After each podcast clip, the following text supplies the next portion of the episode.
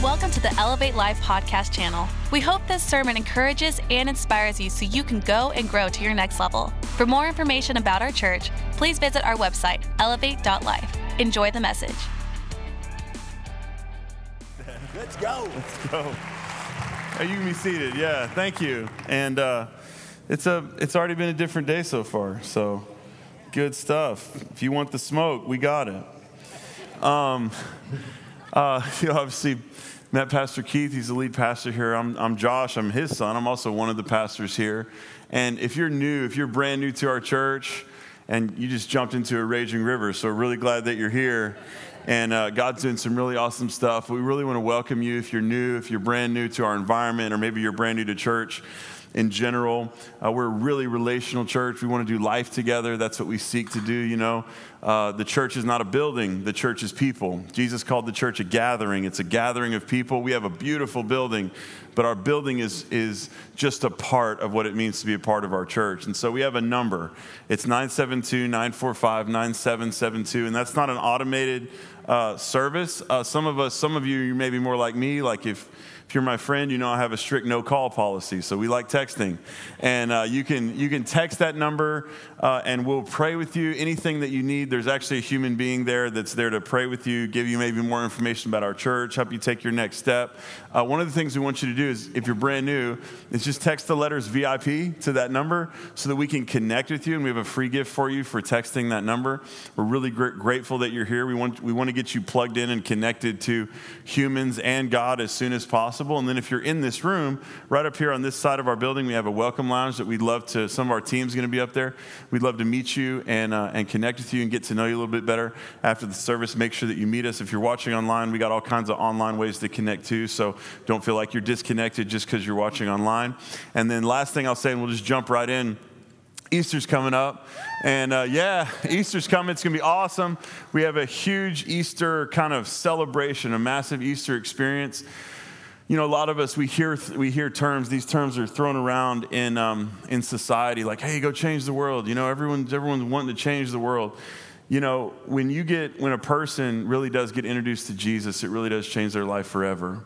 And a lot of us in this room, most of us in this room, probably have experienced that on some level.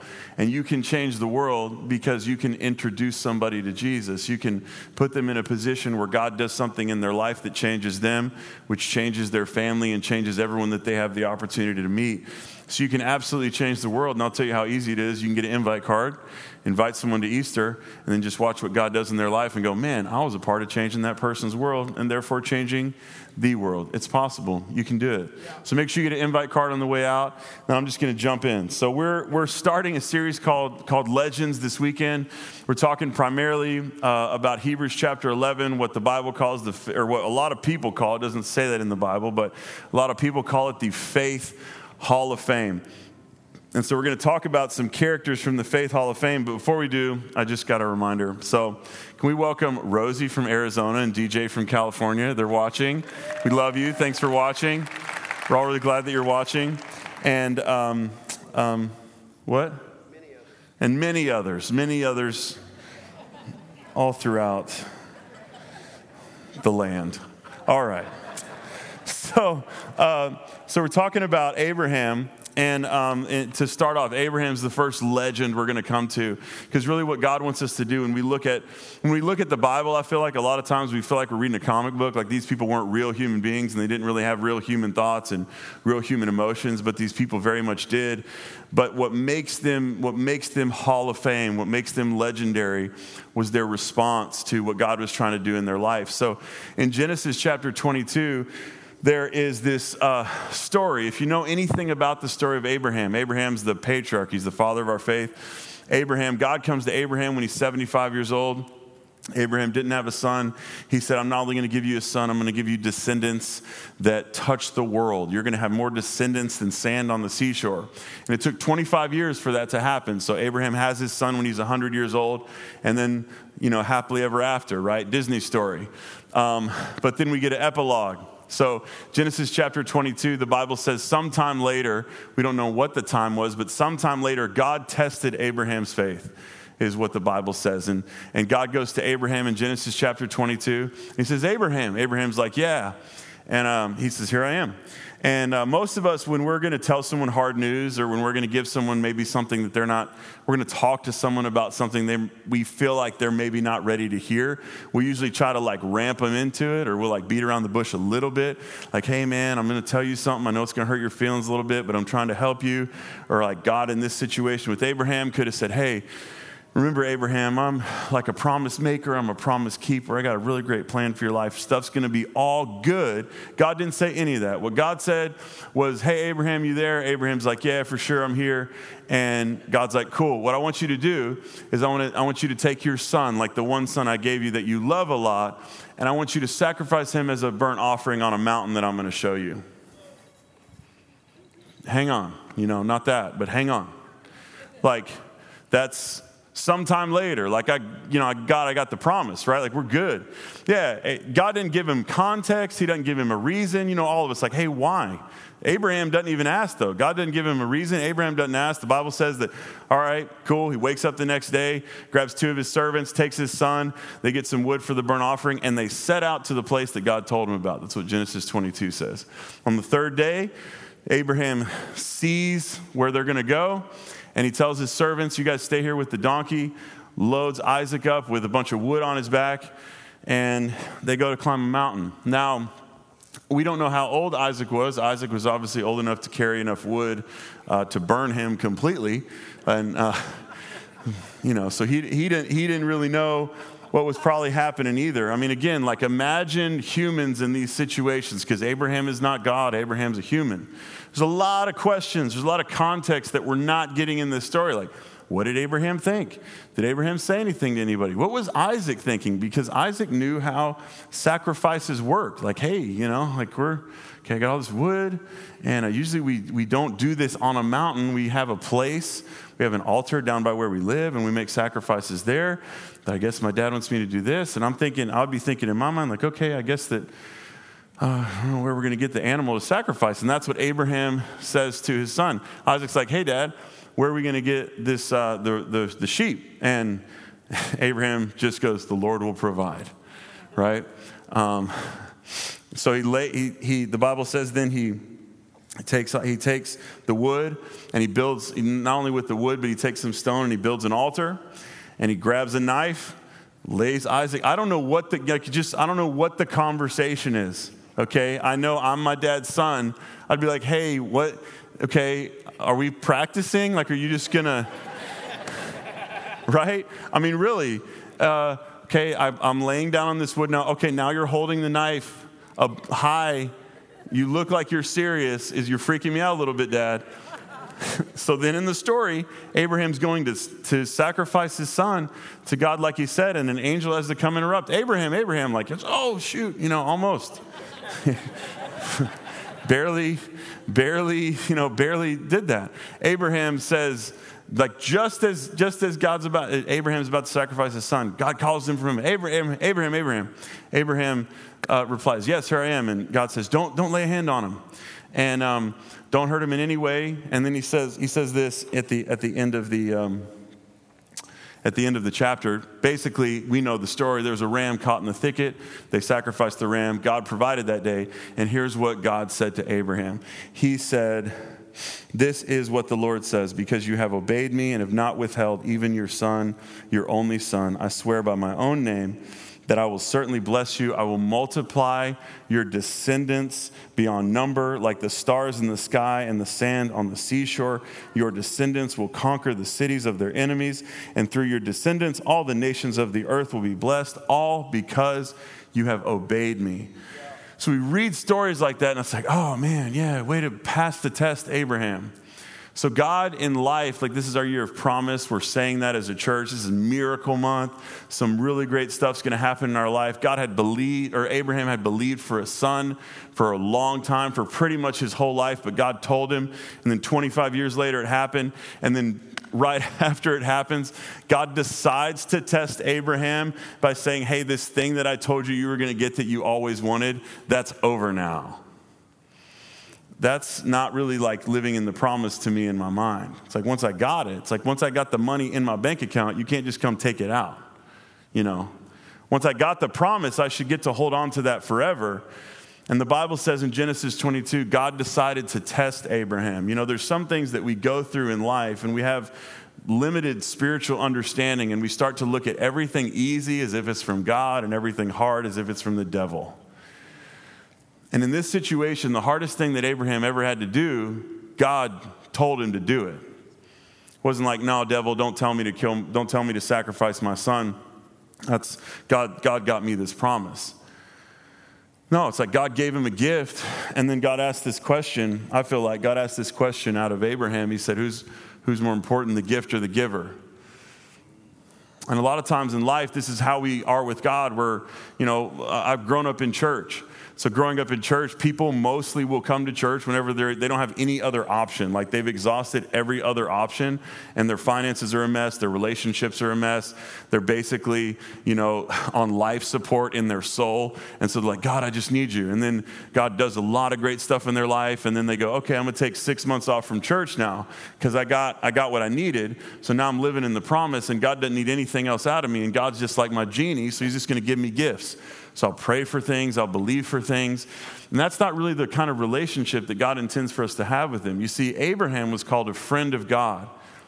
So God made a covenant with Abraham like a person would make a covenant with their friend because God wanted relationship with Abraham. And, and a lot of times in life, we just put ourselves in a position where what we worship and what we celebrate are the gifts that are given to us more than the giver of the gifts. And that's true, like, just in life as well. I'm not saying that just in a spiritual context, but, you know, like, there's been times in my life I've gotten bad gifts, and it's like, oh, well, it's the thought that counts. No, it's not. This gift is awful. Proves to me you did not think about me. right? When a person gives you a gift, it's, it's, a, it's a sign of the relationship that you have with them.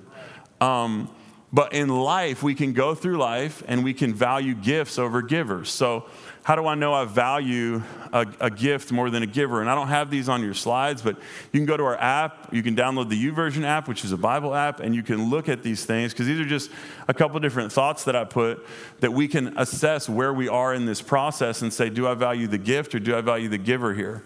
So, people who value gifts hold tight. People who value the giver give freely. People who value the gift need others to value them. People who value the giver know the value that they add. If I value the gift, then I need you to also value my gift. I'm not focused on bringing what I bring, I'm focused on you helping me feel like I'm bringing something. People who value the gift want to operate in their gifting, people who value the giver want to bear fruit.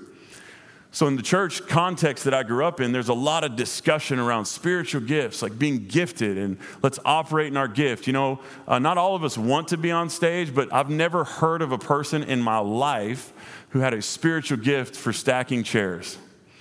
Most people, I got a communication gift, I got a singing gift, I got a musical gift, I got a writing gift, I got a gift that's going to put me in a position for my gifts to be utilized. You know what the Bible talks about is the fruit of the Spirit in Galatians 5. You know, God's concerned with us. If we value the giver, then what we're focused on is demonstrating the fruit, not operating in our gifting. People who value the gift are energy demanders. People who value the, value the giver are energy producers. People who value the gift live to compete. People who value the giver seek to complete. What I mean by that is that if I, if I am focused on my gifting or if I'm focused on what I have that you don't have or what you have that I don't have, I'm in competition with you all the time. I'm always thinking about what I am that you're not and what you're not that I am. Uh, there's a story in, the, in the, the book, The Count of Monte Cristo there was one, one guy who got a full blown, like massive horse for his birthday. And his friend who was, who was in poverty got a wooden horse. And the friend with the, with the massive, beautiful horse was jealous that his poor friend with an old busted wooden horse liked the wooden horse more than he liked his, his beautiful horse. So that's how we can go through life is like competing with everybody around us as if this is some kind of game. When if I value the giver, then what that means is I have gifts that maybe you don't have, you have gifts that I don't have, and maybe if we got together, we could complete each other, right? People who value the gift live with a poverty mentality. People who value the giver live with an abundance mentality. Poverty mentality says there's never going to be enough. We're not going to make it. I got to get mine, and you got to get yours. And if I get mine, that means you can't get yours. And whoever, you know, this is a fight, and whoever rises to to the top is going to win, like crab mentality. Abundance mentality says God has always got more than enough for all of us, and so we can all win together. People who value the gift are entitled. People who value the giver are grateful. You know, what, what Abraham knew in this story was that he wasn't entitled to Isaac. He was grateful for Isaac because Isaac was a gift from God. Because people who value the gift think that they earned it. People who value the giver know it was given to them. So Abraham in this, in this story could say to himself, okay, it's been 25 years. I waited, I believed, I earned Isaac. But really, the truth is, God just gave Isaac. God gave Isaac to Abraham as a gift. So the test that God puts Abraham in the position to pass is do you value the gift or do you value the giver? Because God started the journey in, in Genesis with Abraham saying, I want to be your friend. And then he said, because we're going to make covenant relationship, here's what I'm going to do for you. So, what was Abraham's response in this in this journey. In Hebrews chapter 11, that I referenced a minute ago, the writer of Hebrews says it was by faith that Abraham offered Isaac as a sacrifice when God was testing him. Abraham, who had received God's promises, was ready to sacrifice his only son Isaac, even though God had told him, Isaac is the son through whom your descendants will be counted. Abraham reasoned that if Isaac died, God was able to bring him back to life again. And in a sense, Abraham did receive his son back from the dead. So we can live with faith. A lot of us can have a faith context, and we think faith is just shutting off our mind, like not being rational anymore, not reasoning about anything, just like, woo, faith. Like that's all we should do is just like throw the word faith out there and go, well, I'm having faith. Nothing makes any sense, but you know, at least I got faith. that's not how it works. The way it works is just like Abraham, this is the rational journey I feel like Abraham took in his mind. Okay, God made me a promise. I can check that box. God made me a promise. Second thing is, I waited. He waited 25 years. It happened. Great. God gave me the promise. Then that's the next step. Cool. Makes sense. Then God tested me with it. Okay. God tested me with my promise. Then I go back to step one God made me a promise. So, what does Abraham reason in his mind? God is not going to change his mind. So God says, I'm going to give you a son. I'm going to give you descendants. And then he says to him, Hey, I want you to go sacrifice this son. Those things to us cannot make sense. Now, Abraham knew what would happen. So I should just be obedient to God because at some point this promise is going to happen because it's not a promise I made to myself. This is a promise God made to me. And so we overcomplicate this whole testing thing. We start to talk about hard things in our life like they're from the devil you know, and I'm not saying everything hard that's in my life is from God. I'm just saying perspective really matters, the way I decide to see a situation. Maybe Romans chapter 8, 28 is really true that God causes all things to work together for my good. So when I go through hard stuff, I don't need to get overly depressed and, and problematize things because maybe God still wants to work that together for my good. Like maybe there's situations in my life where God really is testing me, not testing me in terms of my faith, but testing me in terms of my faithfulness. Those are two different things. They're related to each other, but they're different concepts. Because what God knew, what God knew is that Abraham had faith. To have faith means to go something is possible in the future, and so I'm going to see it and act as if. To be faithful is all of the action that goes along with that. So what does it mean to be faithful? This is like one of my personal life verses. Proverbs 3, 3 through 6. Bible tells us in the English Standard Version, let not steadfast love and faithfulness forsake you. Bind them around your neck, write them on the tablet of your heart. So you will find favor and good success in the sight of God and man. Trust in the Lord with all your heart. Lean not to your own understanding. In all your ways acknowledge him, and he will direct your paths. He will make straight your paths. When I was growing up, uh, I feel like a lot of my thinking was, oh man, like how do I be successful? You know, the Bible doesn't really talk about success. The Bible doesn't talk about how to become a success in life. It talks about how to be successful with God, but not successful with people. It's right there in Proverbs. How do you find success with God and man? You practice steadfast love and faithfulness. You just do those two things and that's it. That's really all you got to do. It's really it's really that simple.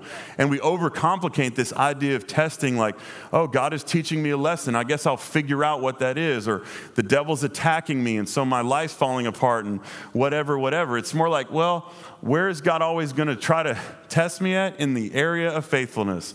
What does it mean to be faithful? That's what God's asking me. And then God puts us in this position where it's like, do you, what, do you value me? Are you going to be faithful to me even though everything in your life isn't working out like you thought today?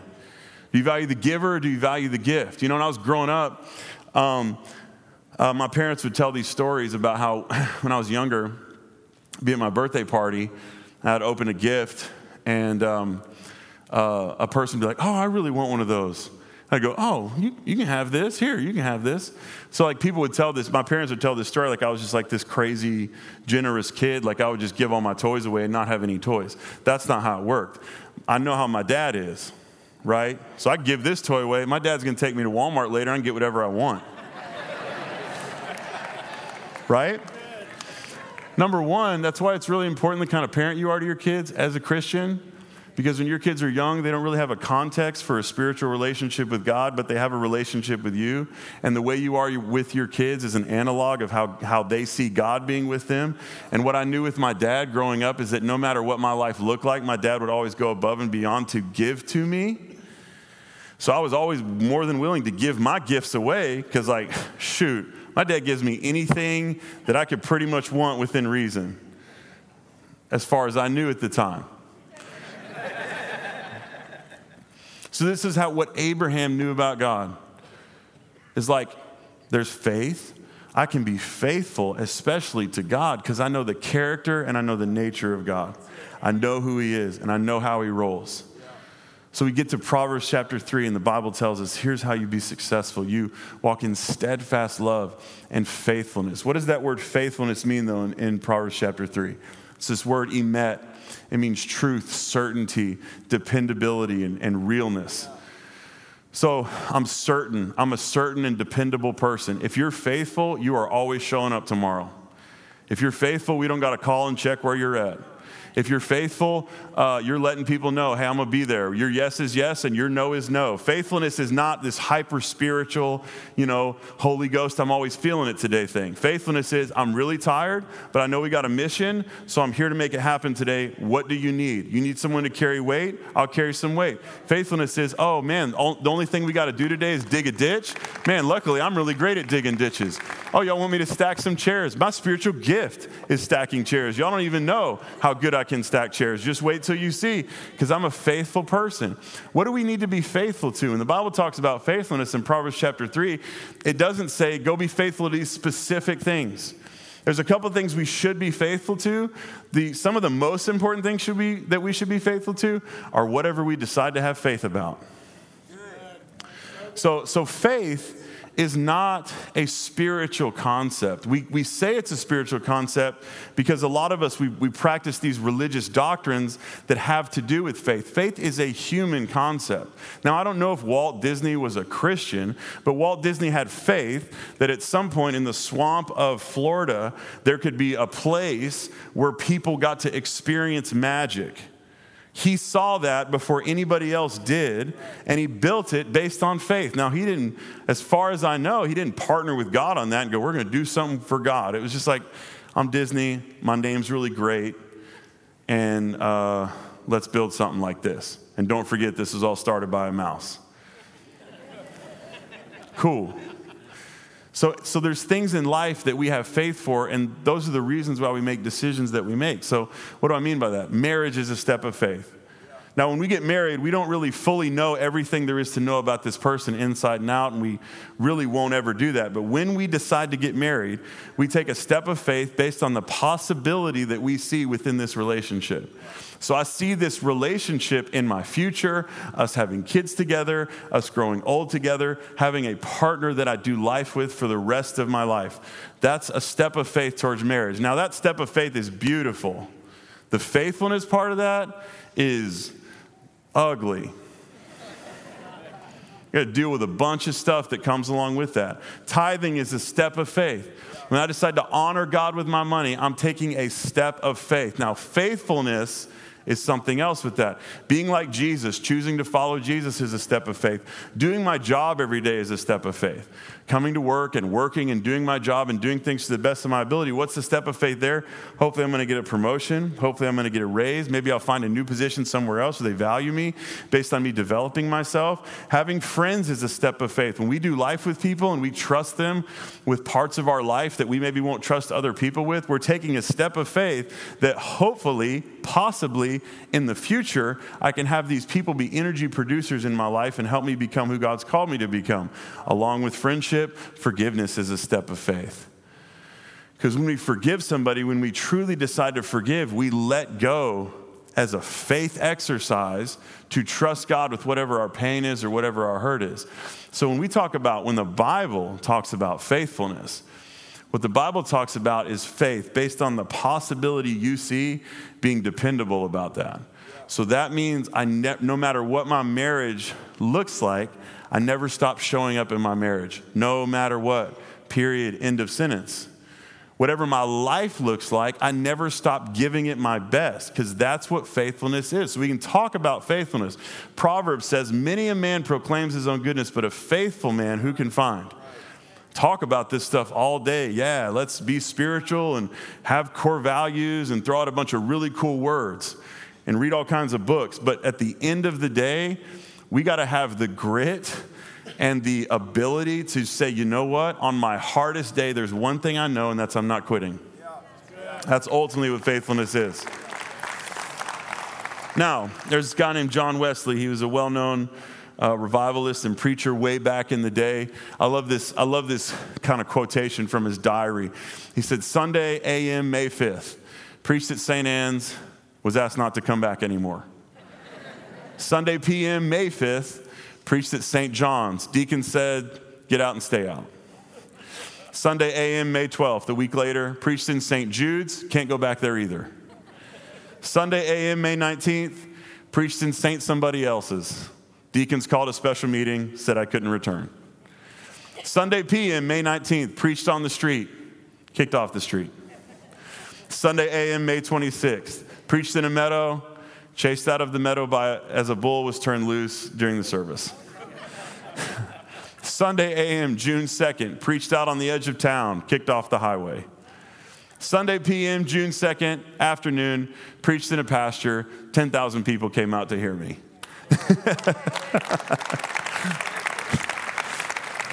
faithfulness, faithfulness looks like that.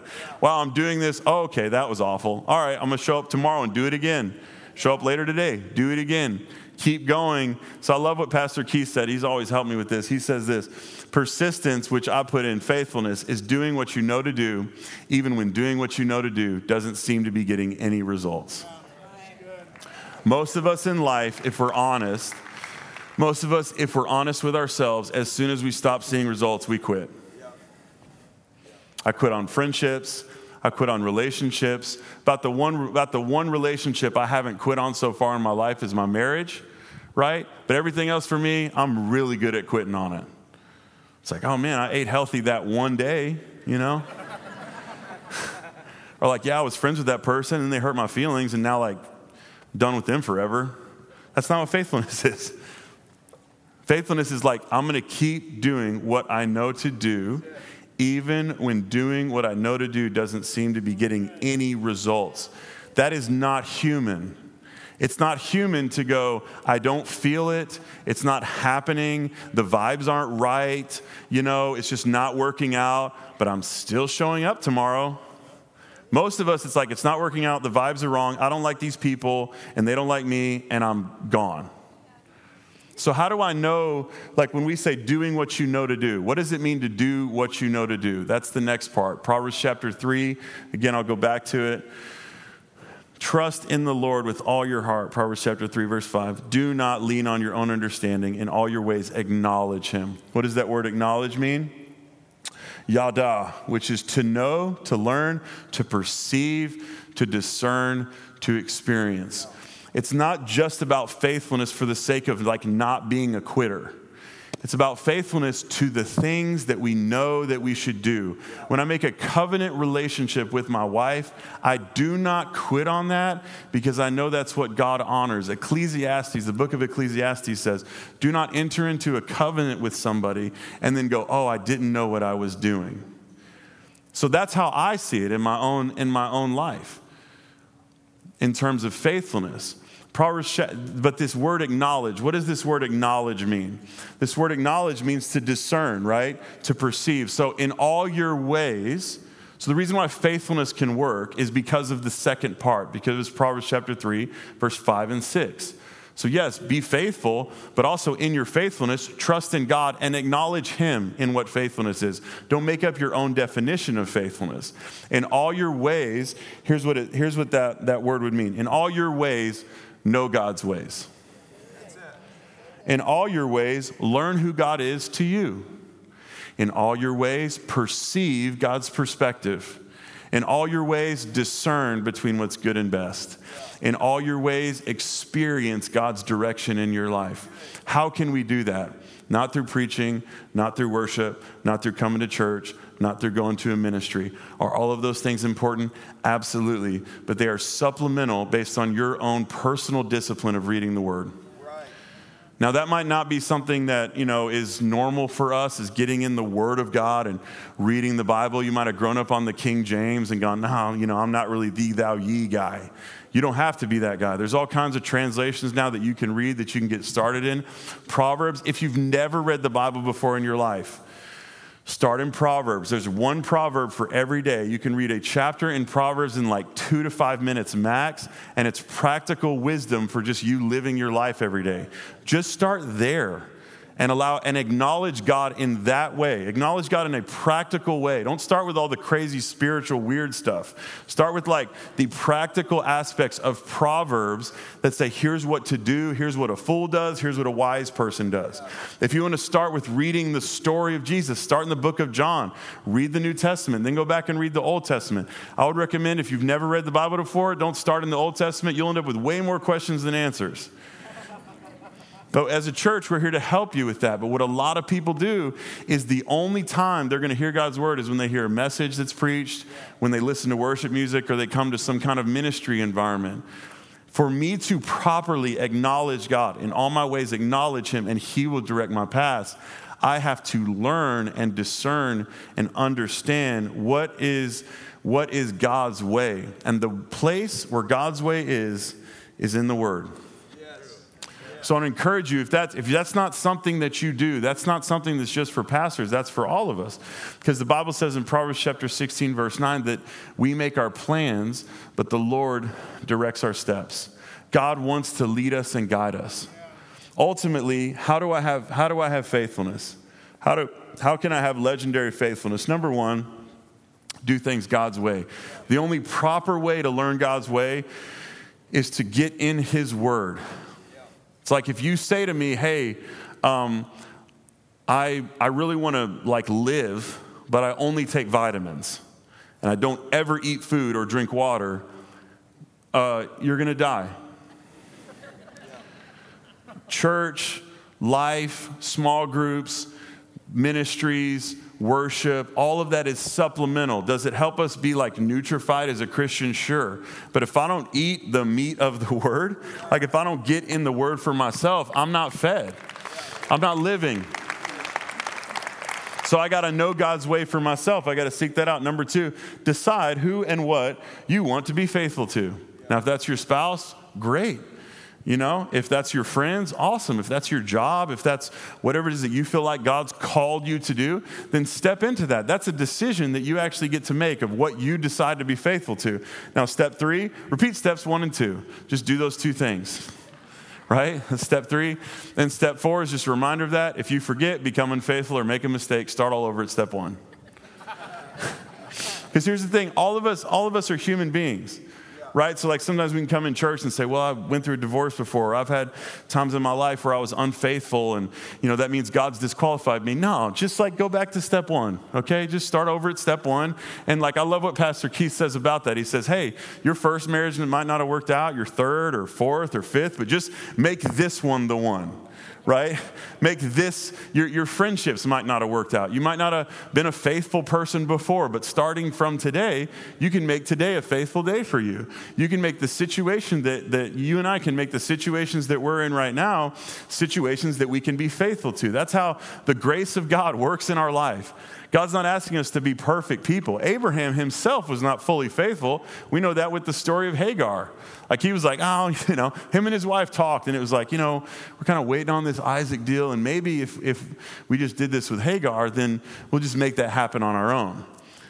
That didn't work out, right? So, that might be too complicated, though. This might not. This might be too many words, four steps. So let's simplify it even further. Matthew chapter 25, Jesus tells this story. It's called the parable of the talents. And um, um, if you know the story, then great. If you don't know the story, I'll paraphrase it for you. He gave one servant one, one talent, he gave another two, and another five. And he said, Go and he, this, this guy was a master, is a story. This master gave his servants talents and said, Okay, I'm going to come back in town. So he comes back in town. The one who had one talent didn't do anything with it. The one who had two talents doubled it. And the one who had five talents doubled it.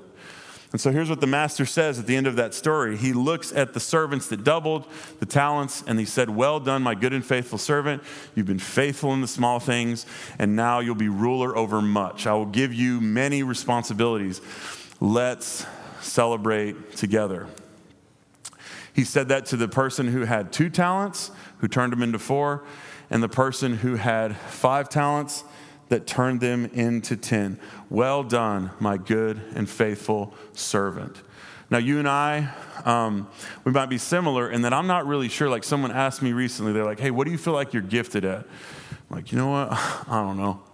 You know, I'm just trying to do a good job every day. I'm just trying to make it, smile more than I frown. That's really, hopefully, what I can do. I don't necessarily have a lot of time to think about my gifting because I'm just trying not to quit today, you know? Maybe you're that way. Maybe you're more of a struggler. I'm a really great struggler. That is my gift. I just found it. I'm the best at struggling. I will make I will make you look good with how much I struggle. That's my gift.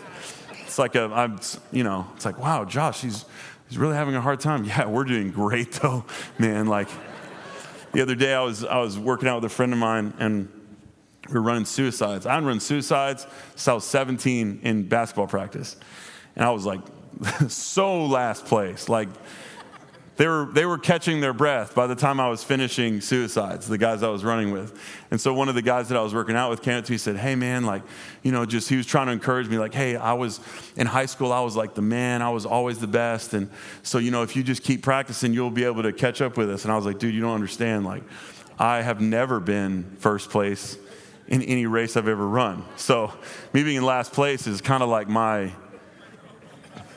it's the position God's called me to, you know? Bringing up the rear. Here he comes, right? So I'm that guy.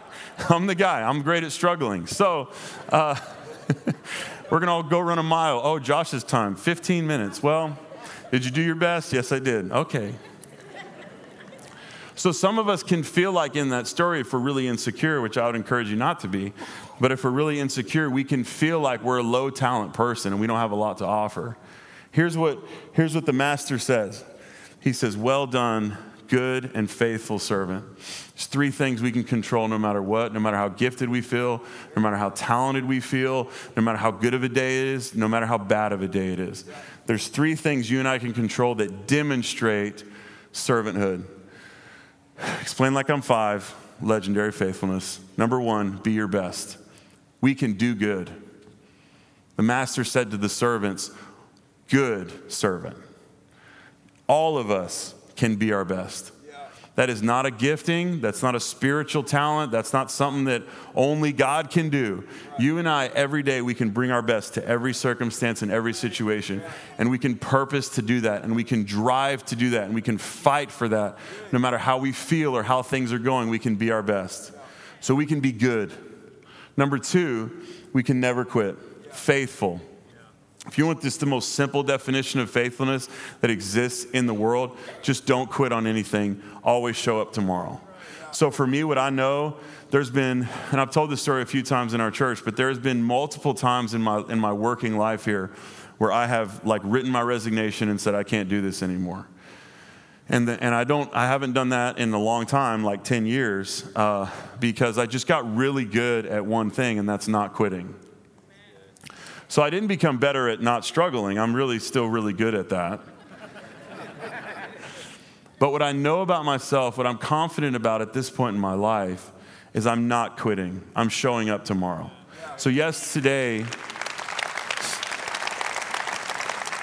So yeah, today was today was hard, or today was a difficult day, or today in in you know we can have fights in our marriage, or I can have a hard day with my kids, or whatever, whatever my kind of stuff is. And I in my life early on, I would get to this point, I would really hold my hold my hand right above the quit button and be like, man, I'm about to press this. And I felt like the, the place that God's dealt with me the most on is what does it mean to be faithful?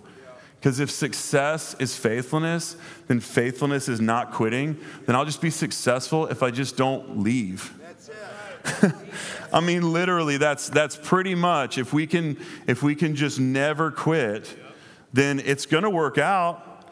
The only people it doesn't work out for are quitters. Everyone else, you kind of make it to the end. That's what Paul talks about. Run the race with endurance. Like keep your eyes on the prize. So I can be faithful. That's not a spiritual gift either. That's just like grinding, like holding your, grinding your teeth and just like, I'm going to hold on. That's faithfulness. The third thing is I can be a servant. I can serve my wife. I can serve my kids. I can serve this church. I can serve the people that are around me. That's what the master said to them. When God looks at us and he wants something out of us and he tests us like he tested Abraham, what he's looking for is for people that he can say, Well done, my good and faithful servant. You've been good. You've, give, you've given your best. Your best isn't someone else's best. Your best is your best. You've given your best. You've been faithful. You, you, you didn't quit. You didn't quit when other people could have. You didn't quit. And number three, you were a servant. You didn't make it all about you. You weren't thinking about yourself. You were thinking about the kind of people that needed you. You looked at your family and said, How can I serve my family? You looked at the world and you said, How can I serve the world? And then he says this, so I'll go back and then we're almost done. You have been faithful in handling this small amount, so now I will give you many more responsibilities. Question What's a small amount to you? Like in my mind, I don't, I don't know what a small amount would be to you, but I know what a small amount would be to me. In this story, the master gives his servants talents, and a talent uh, is a measurement of weight. A talent is 75 pounds. So the story tells us that these servants got a talent of silver. Now, we don't know how much, it was worth way more than we're about to talk about, but the talent of silver that these people got was worth a lot of money, and it's worth a lot of money today. So, right now, silver is about $25 an ounce. Okay? Um, one talent equals 7,500 pounds, which is 1,200 ounces, which, if you got one talent of silver, it's about $30,000. Then four talents. So we know the person with one talent didn't multiply it, they didn't do anything. They just kind of, they literally put it in a hole. The person with two talents multiplied it into four. That's 300 pounds, 4,800 ounces, $120,000. 10 talents, 750 pounds, 12,000 ounces, three hundred. $1,000 was what these people had, had built. So when we read the parable of the talents, it's not like a dude got a $10 bill and went and put it in the ground. The guy gave him 75 pounds of silver, a dog food bag full of silver. And the guy with one, one talent was not good, was not faithful, and was not a servant, so he went and put it in the ground. The rest of the guys multiplied it. So the second question what's a small amount to you? And then what's a small amount to God? Because the master looks at the guy that had 10 talents, 750 pounds of silver, looked at him and said, You have been faithful in a little amount, in a small amount. Now, you might be sitting in here, and one talent of silver might be little to you $30,000. $300,000 is not insignificant, I don't think, to anybody. You know, it'd be kind of like, this story of an insignificant amount would be kind of like, you know, Elon Musk, who's worth around $200 billion, coming to you or I and saying, hey, I have 200 of these. And I'll just give you one of them because it's really not, not that big of a deal for me for me to give you $1 billion. Now, for you or I, unless we are actively billionaires in this room, if you are, we'd love to all meet you after service. But you and I, a $1 billion is huge. To Elon Musk, $1 billion is one two hundredth of his net worth. So, so we look at this story of Abraham, and Isaac was such a big deal to Abraham, right? It's my only son. This is the, this is the promise. This is the thing that God said I was going to get. And God's like, dude, I'm trying to make your descendants uh, the, the sand on the seashore, stars in the sky stuff. You just want one. That's nothing to me. Not that Isaac didn't matter to God, but having one son was nothing to God compared to what it looks like today. We are sitting in this room right now because of Abraham.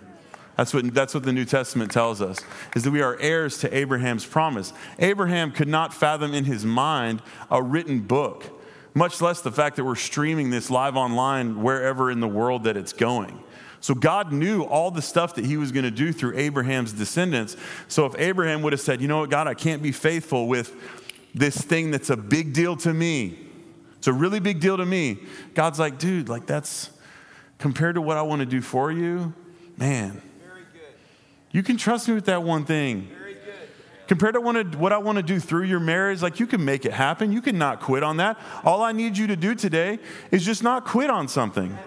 Like that's that's what God that's what God asks out of us. Is He just says to us, look, like, yeah, okay, it's hard, whatever, you know. But here's what we do. Like here's what we do in life. Most of the time we go through life and we walk, right? Well, you know, a lot of us at work, we sit down a lot. When you're walking and when you're standing there, it's really easy to walk away, right? So if I'm walking with you and we just decide to change our direction, like that's really easy for me to do. I can just like pivot that way. What Abraham did in this story in Genesis chapter 2 was he didn't just stand up with Isaac and stab him with a knife. Like he didn't sneak attack him, right? Bible says he got down and he built an altar. And an altar is a place of consecration. It's a place where you make a sacrifice on purpose. It's a place where you get down, like you get down on your knees and you go, okay, God, like, this is my son. Like, this is the promise that you gave me.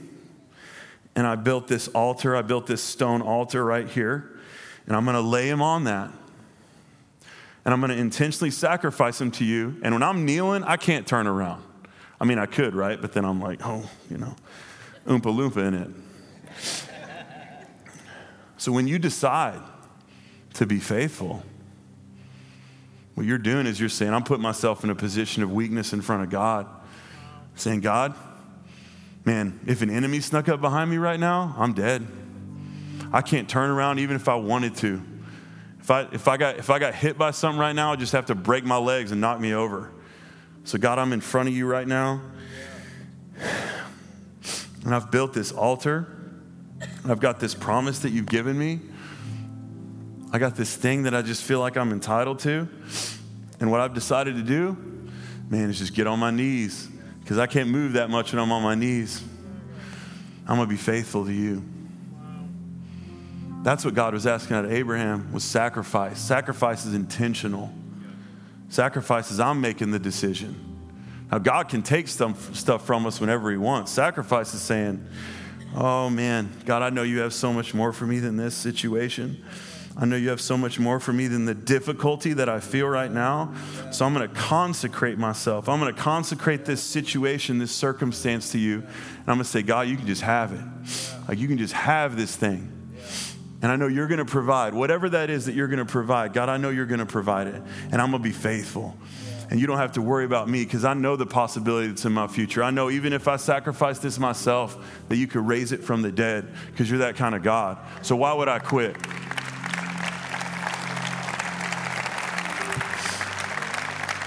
Why would I look at my marriage or look at a situation that I'm in or look at a circumstance that I'm in and go, there's no hope in this? I'm in there. Of course, there's hope in there. I ain't no quitter. You're not built for that. Like, if there's one thing I know at this point in my life, I don't know a lot. If there's one thing I know, I ain't quitting. Man, it sucks. Yeah, you know, whatever. It won't suck tomorrow or maybe 10 years from now, it won't suck. But I'm just telling you, I'm not going to quit on it. This is hard. I know it's hard. Yeah, man, it's hard for sure. But guess what? All we have to do right now is not quit. That's all we have to do. I can be good, I can be faithful, and I can be a servant. This is what God asked out of Abraham. If you and me want to have legendary faith like Abraham, man, we got to have legendary faithfulness. You're not risking it all, you're putting it all on the altar. That ain't a risk. It's not a risk when you know the dude that made the promise in the first place. That's what Hebrews 11 says. Hebrews 11, when it talks about Abraham, he knew that God could raise Isaac from the dead. He reasoned in his mind. This ain't a risk. Man, this is just a part of the journey. You're not risking anything. God's, God's got you, God's on your side, God's for you. God works things together for our good. We've seen Him do it before. We've seen Him do it in other people's lives, so why wouldn't He do it in our life? He is absolutely for us. You've got a fingerprint. This is what we teach here at this church. You've got a fingerprint that no one else has, leave an imprint that nobody else can leave. You think God doesn't want you to leave your imprint on the world? Get out of here with that. God wants to use you to change the world. But all you and I got to do is put ourselves in a position where we just don't quit. Hey, bow your heads with me and close your eyes. Um, you know, maybe today, whether it's through worship or this word or whatever it is that God's been stirring in your own heart, um, you just know uh, that you got to get faith. It starts with faith. Faith is seeing this possibility, like, man, like God, I, I know you want to do something with my life. I, I know there's more. I, I know there's maybe you're spiritually lost right now. You have no connection, but you just know there's so much more for you. You know where that starts is by choosing to make Jesus Christ the Lord of your life, choosing to say yes to the ultimate promise, and that's the promise of eternity. You see, God was all about being, being friends with Abraham making him, making Abraham's family his family. And that's what he did. And that's the same thing God invites us into. So you might be sitting in here or watching online and you have no spiritual context. You have no context for really having a relationship with God. And what, what God wants us to do is for us to make Jesus the Lord of our life, for us to look at Jesus and say, I'm going to model my life after him. I'm going to serve him. I'm going to worship him. I'm going to do that first thing, and that's do it God's way.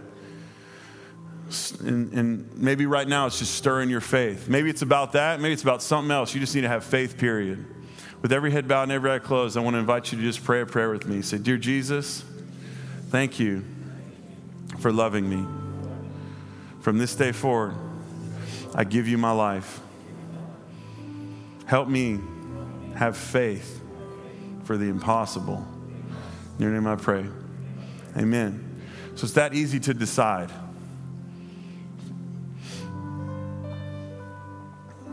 But faithfulness is the hard part. Faithfulness is what you and I got to all go do when we walk out of these doors. It's how we got to live our lives every day. If you prayed that prayer though, and you're like, man, I want to be surrounded by some faithful people, I can't make a promise about how great our church is except to say we're all humans and we believe God's really great. So it's a little bit messy, but hopefully we can do some life together and help each other. So if you're watching online, you're in this room and you prayed that prayer and you said, you said, man, I want to follow Jesus like I never have before. Our number is 972-945-9772. You can text Jesus to that number. We're here to serve you, love you, speak strength into you, speak life into you. Because you know, on the journey of faithfulness, you know what you need, you need around you? People that are energy producers that are saying to you, you can do it. You got it. You're built for that battle. You're made for that. God made you to win. That's what a church represents as we get surrounded by people who are for us like God is for us. So make sure that you do that. Make sure that you intentionally connect with us. If you want to go up to our welcome lounge after, if you want to run into somebody that's wearing a shirt with our logo on it and have them pray for you today or be there, be your friend, that's awesome. We call them instant best friends. They're here to be your best friend right now. Make sure that you do that. But if you're here and you're like, man, like, I'm going to get faithful, which is just not quit, I'm going to get that don't quit anointing. I'm going to be a person that I'm going to resolve moving forward from today that I'm going to be more faithful than I've ever been in my life. I want to see the success that God has for me. I want to pray a prayer for you because you need strength. You need strength not from me, you need strength from the Holy Spirit to lead you and guide you and to keep you right. But if that's you, what I just want you to do, I know you're sitting down, just sit down and put your hands up, just as a sign of, hey, like I'm surrendering to God right now, I'm sacrificing, I'm putting it on the altar. So, God, we come before you. I thank you for your word. Thank you for the fact that your word tells us that we can bind steadfast love and faithfulness around our neck. We can write these things on the tablet of our heart and we can find success with you and with man. God, I pray right now in each person's life that can hear my voice or is even watching online, God, that they would trust in you like never before, trust in you in all their ways, and lean not to what they see right now, lean not on their own understanding, but acknowledge you. God, I pray that you would direct their paths like never before.